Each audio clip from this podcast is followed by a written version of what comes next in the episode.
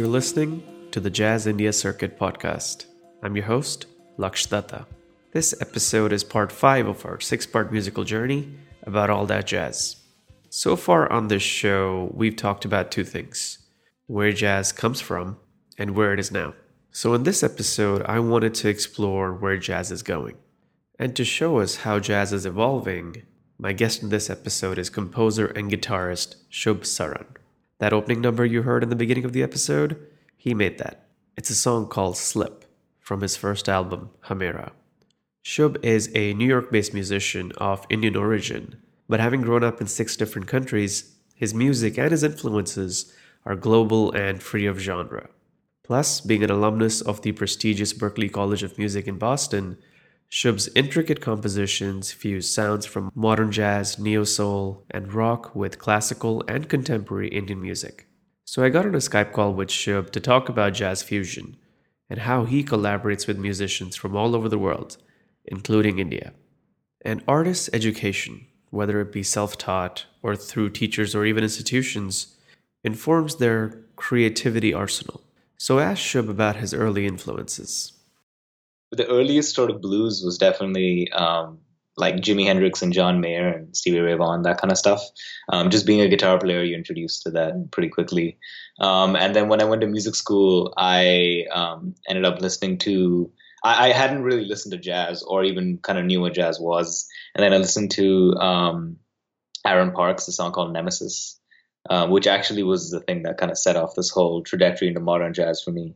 And it was sort of a gateway into like other other kinds of jazz and older traditions. But listening to this Aaron Parks was sort of in that record, Invisible Cinema, mixed um, sort of indie rock with modern jazz. It was immediately like, okay, well, what are these like? What is this harmony and what are these melodies and what is this time signature and all that stuff was like, whoa, like that's insane.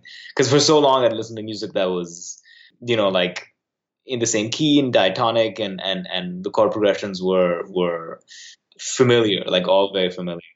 But it was interesting to hear music. I think what hearing chord progressions that were in and out of the key and borrowing from different sort of tonalities and stuff that was super new to me. And to hear it in a context with like a rock beat or like a you know like a hip hop groove um, where it just kind of puts it into this like context that you're already quite familiar with. And so the, I think it was like a definitely a mixture of all that stuff for sure. There wasn't just one style that was studying.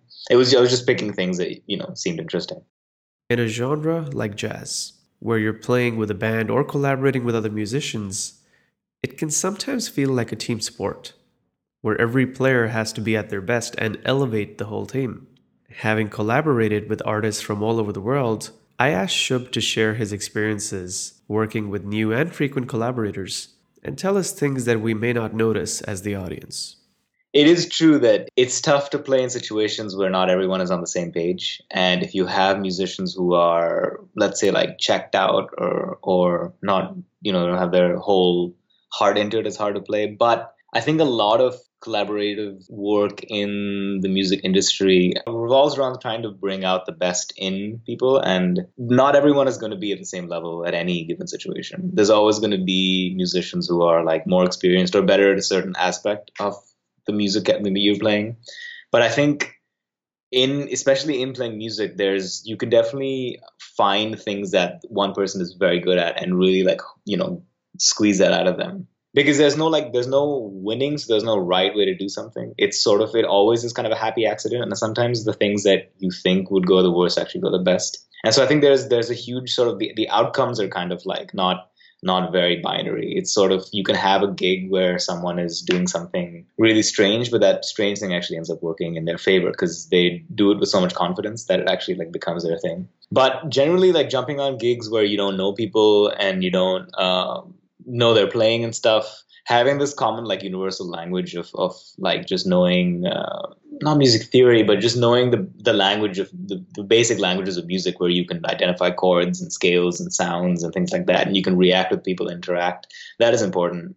But i think it's funny when because a lot of times as like a session musician or working musicians you end up just uh, playing with people who you've never met before and then you like shake hands after the gig and you're like hey i'm you know whatever after you played for like three hours Um, but you're able to play very convincingly and actually create some like really intimate moments that you would never actually have with any other person just from a, like a normal interaction.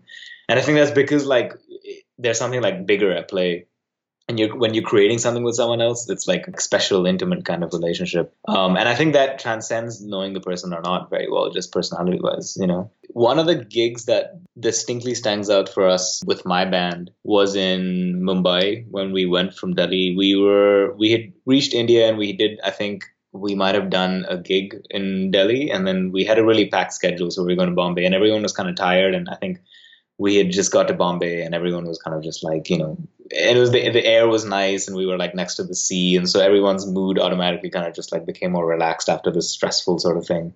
And then we played a gig at the quarter. Um, and the thing about, I don't actually know too many people in Bombay, um, or as many people as I know in Delhi. So Delhi was a lot more familiar. The Bombay gig was very unfamiliar. But that I think lent itself to some really like nice moments. And I still remember that gig in particular there's one song where like Christian, the piano player, in his solo, just sort of started doing something that was very different from what we had rehearsed and played before and i think being in a city that like is new for everyone and you know i'm not super familiar with bombay and i didn't really know too many people in the audience at all. I may have known like a handful of the people.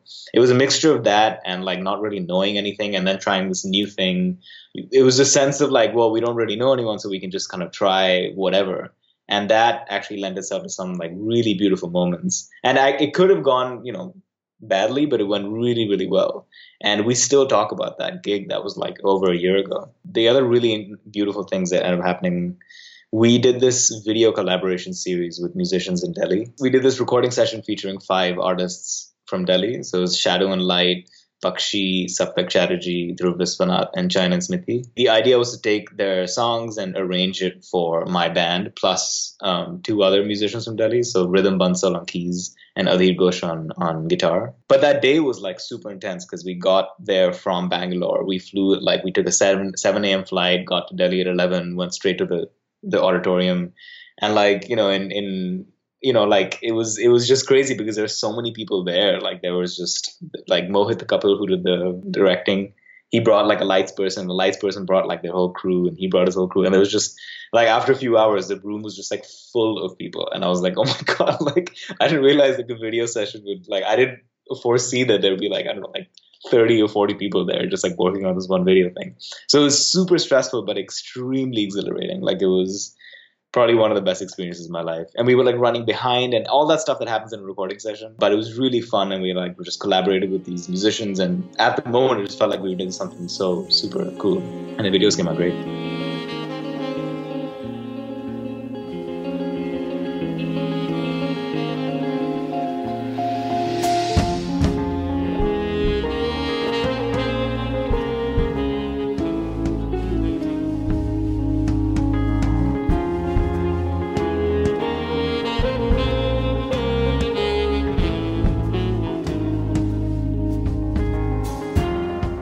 Song you just heard is called Pareidolia from the album HADD, composed and performed by Shubh and his band earlier this year at the Rockwood Music Hall. Shubh travels to India frequently to perform, so I asked him what it's like to work with musicians in India and how different the audiences are here compared to everywhere else. The musicians I meet in India, I I, I've I, have i have created like a community of people that I know, which is, and they're all like incredible, and they've become like very close friends, which is really nice. Like I come to India about once a year. When I'm there, there's always like a few people who are like you know the most busy people in the scene, and then I come back the next year, and then there's like somebody new who's like also busy. Like it, the the number of musicians who just become like the musicians in the scene is the turnaround is so quick it's incredible so every time i go back i try to meet like people who are like really active on the scene so I ask people like, oh, who do you recommend for keys or bass or whatever? And I end up meeting people that way. In terms of collaborating, it's it's actually fairly similar. Like I think the language that people speak in terms of this like modern jazzy kind of thing, or in a improvised Western music context, is uh, is fairly similar. So all the language kind of in terms of like how you know what you call chords and how you like what kind of music you play and the harmony and stuff is quite similar in terms of audiences, it's quite different, and the kind of music that I want to showcase is different. I my like passion is the Indian music scene. That's like something that I like feel really strongly about, and something that I really want to see grow and you know find this like really unique identity. And I think it's happening. Where and my dream is to sort of for in Indian music and Indian jazz to just have its own like separate identity from other jazz. And I, that is happening because there's people who are like spearheading that, and it's really exciting to see. And it's not necessarily music that's influenced by Indian classical music. It's just music that's been made by people in Delhi, being influenced by the city and everything the city has to offer, and India and everything the country has to offer. But in terms of audiences, I think the every time I go, I try to not create or I think I think initially I would just go and be like I'm a jazz musician playing jazz. Now every time I go I really try to not make it seem like that. And it, instead I just want to just play like music in India for Indians by Indians. And really try to remove the label of western and jazz and stuff. And I think because of that because I think those labels are there it immediately just alienates most of the people and rightly so like no one's gonna you know i mean like i know how not relatable the american songbook is in india like why would it be? Of course. It's just as unrelatable as the indian songbook is in america. So i mean i understand how you know like you're not gonna go and play like all of me and and you know have people like scream you know excitedly. So my like I, when i go I, my dream is really just go and, and play like music that is just music. And it's if it's instrumental it doesn't mean it's western jazz. If it's instrumental it's just instrumental and it can appeal to anyone because it doesn't have lyrics and it doesn't have a language associated with it. So, you know, but I think audiences still, there's like definitely some hesitation because there's a lot of just genre demarcation.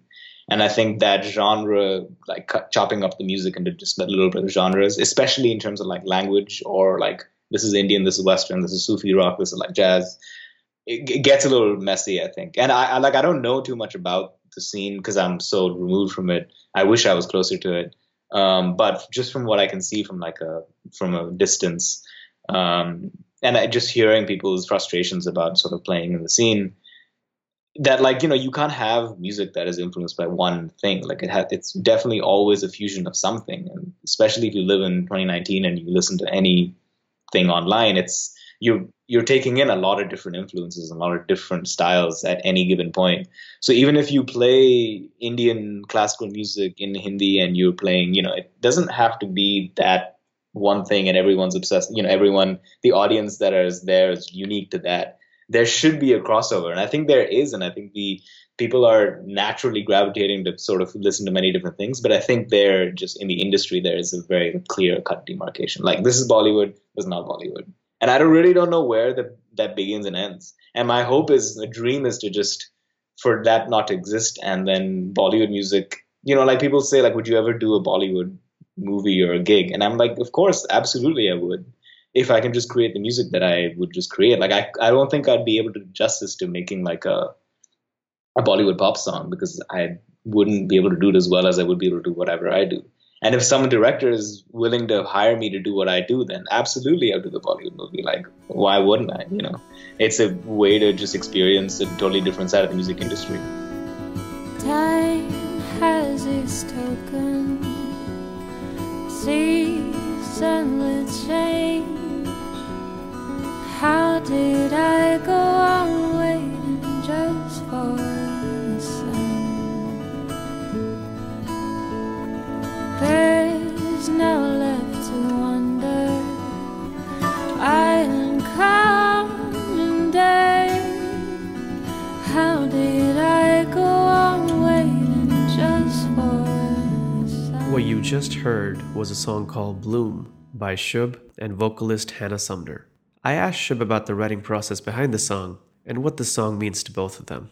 I met her again just in the New York scene. She was in one of the recording sessions that I did. She was singing a song. Actually, it was Clarity. The Adam Adam Neely did a cover of Clarity for his channel, and she was singing, and I was playing guitar, and that's how I met her. And then she ended up calling me and just saying, "Hey, do you want to like write together?" And I was like, "Yeah, for sure." So I went to her, a studio that she's working out of at the time, and we wrote uh, "Falter," which is a song that was on my EP that I did last year and we just wrote that in like two hours and i was like this is incredible we got to like write way more and then we ended up kind of just doing small things here and there like definitely did we did gigs together just in the city you know i wanted to just write more with a singer, and so I asked Hannah. I was like, "Do you just want to write a song together?" I kind of have this like little idea, which was the main like guitar riff. She has this like ability to just hear something and lay down like melody and lyrics like done essentially. It's quite crazy. I don't know how both those things come out together. She never like picks up a phone like, "Let me write lyrics." it's just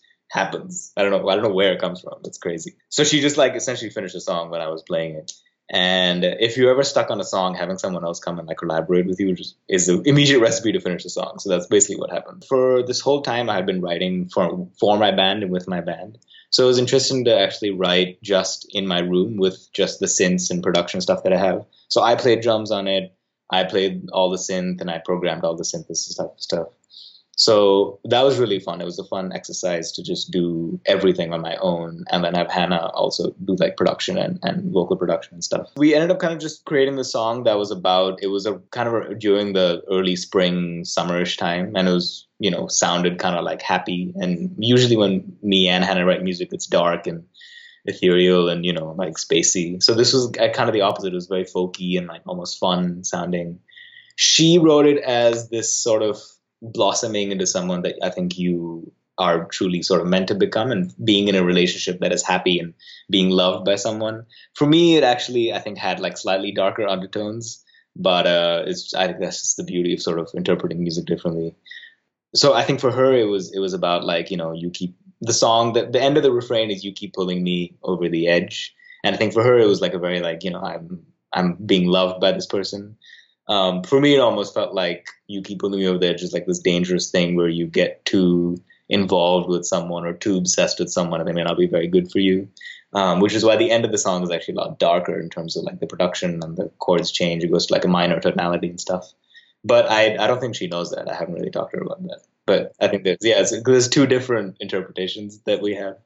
Um, hers is a lot happier. Mine is kind of more creepy and dark. That was musician Shubh Saran telling his tales from the stage and the studio. Shubh has a new single out called Becoming, which you can listen to on Spotify. I'll include a link to that in the show notes of this episode. That's it for this episode of the Jazz India Circuit podcast. Today's November 29th, so if you're in Goa, I hope you're attending the Jazz India Circuit Festival this weekend. And if you're in Gurugram next week, make sure to get tickets for the concert on December 6th. Closing out this episode is a song that is actually a collaboration between two of my guests on this podcast Shubh Saran from this episode and vocalist Smiti Malik from episode 2. This is Mindfire by Shubh Saran featuring Chayan and Smiti.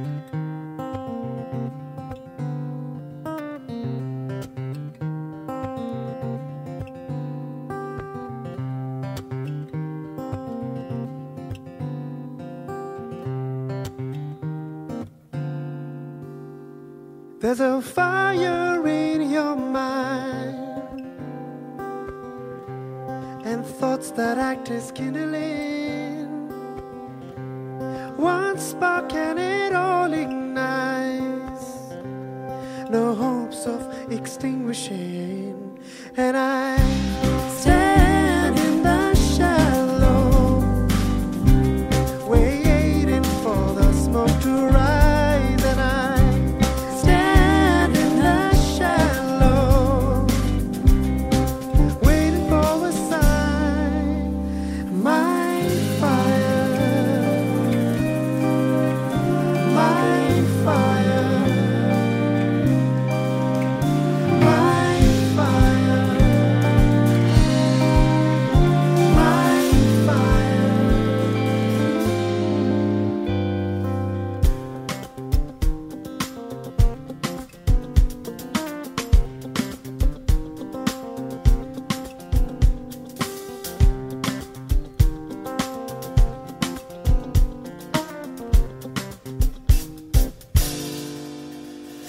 There's a fire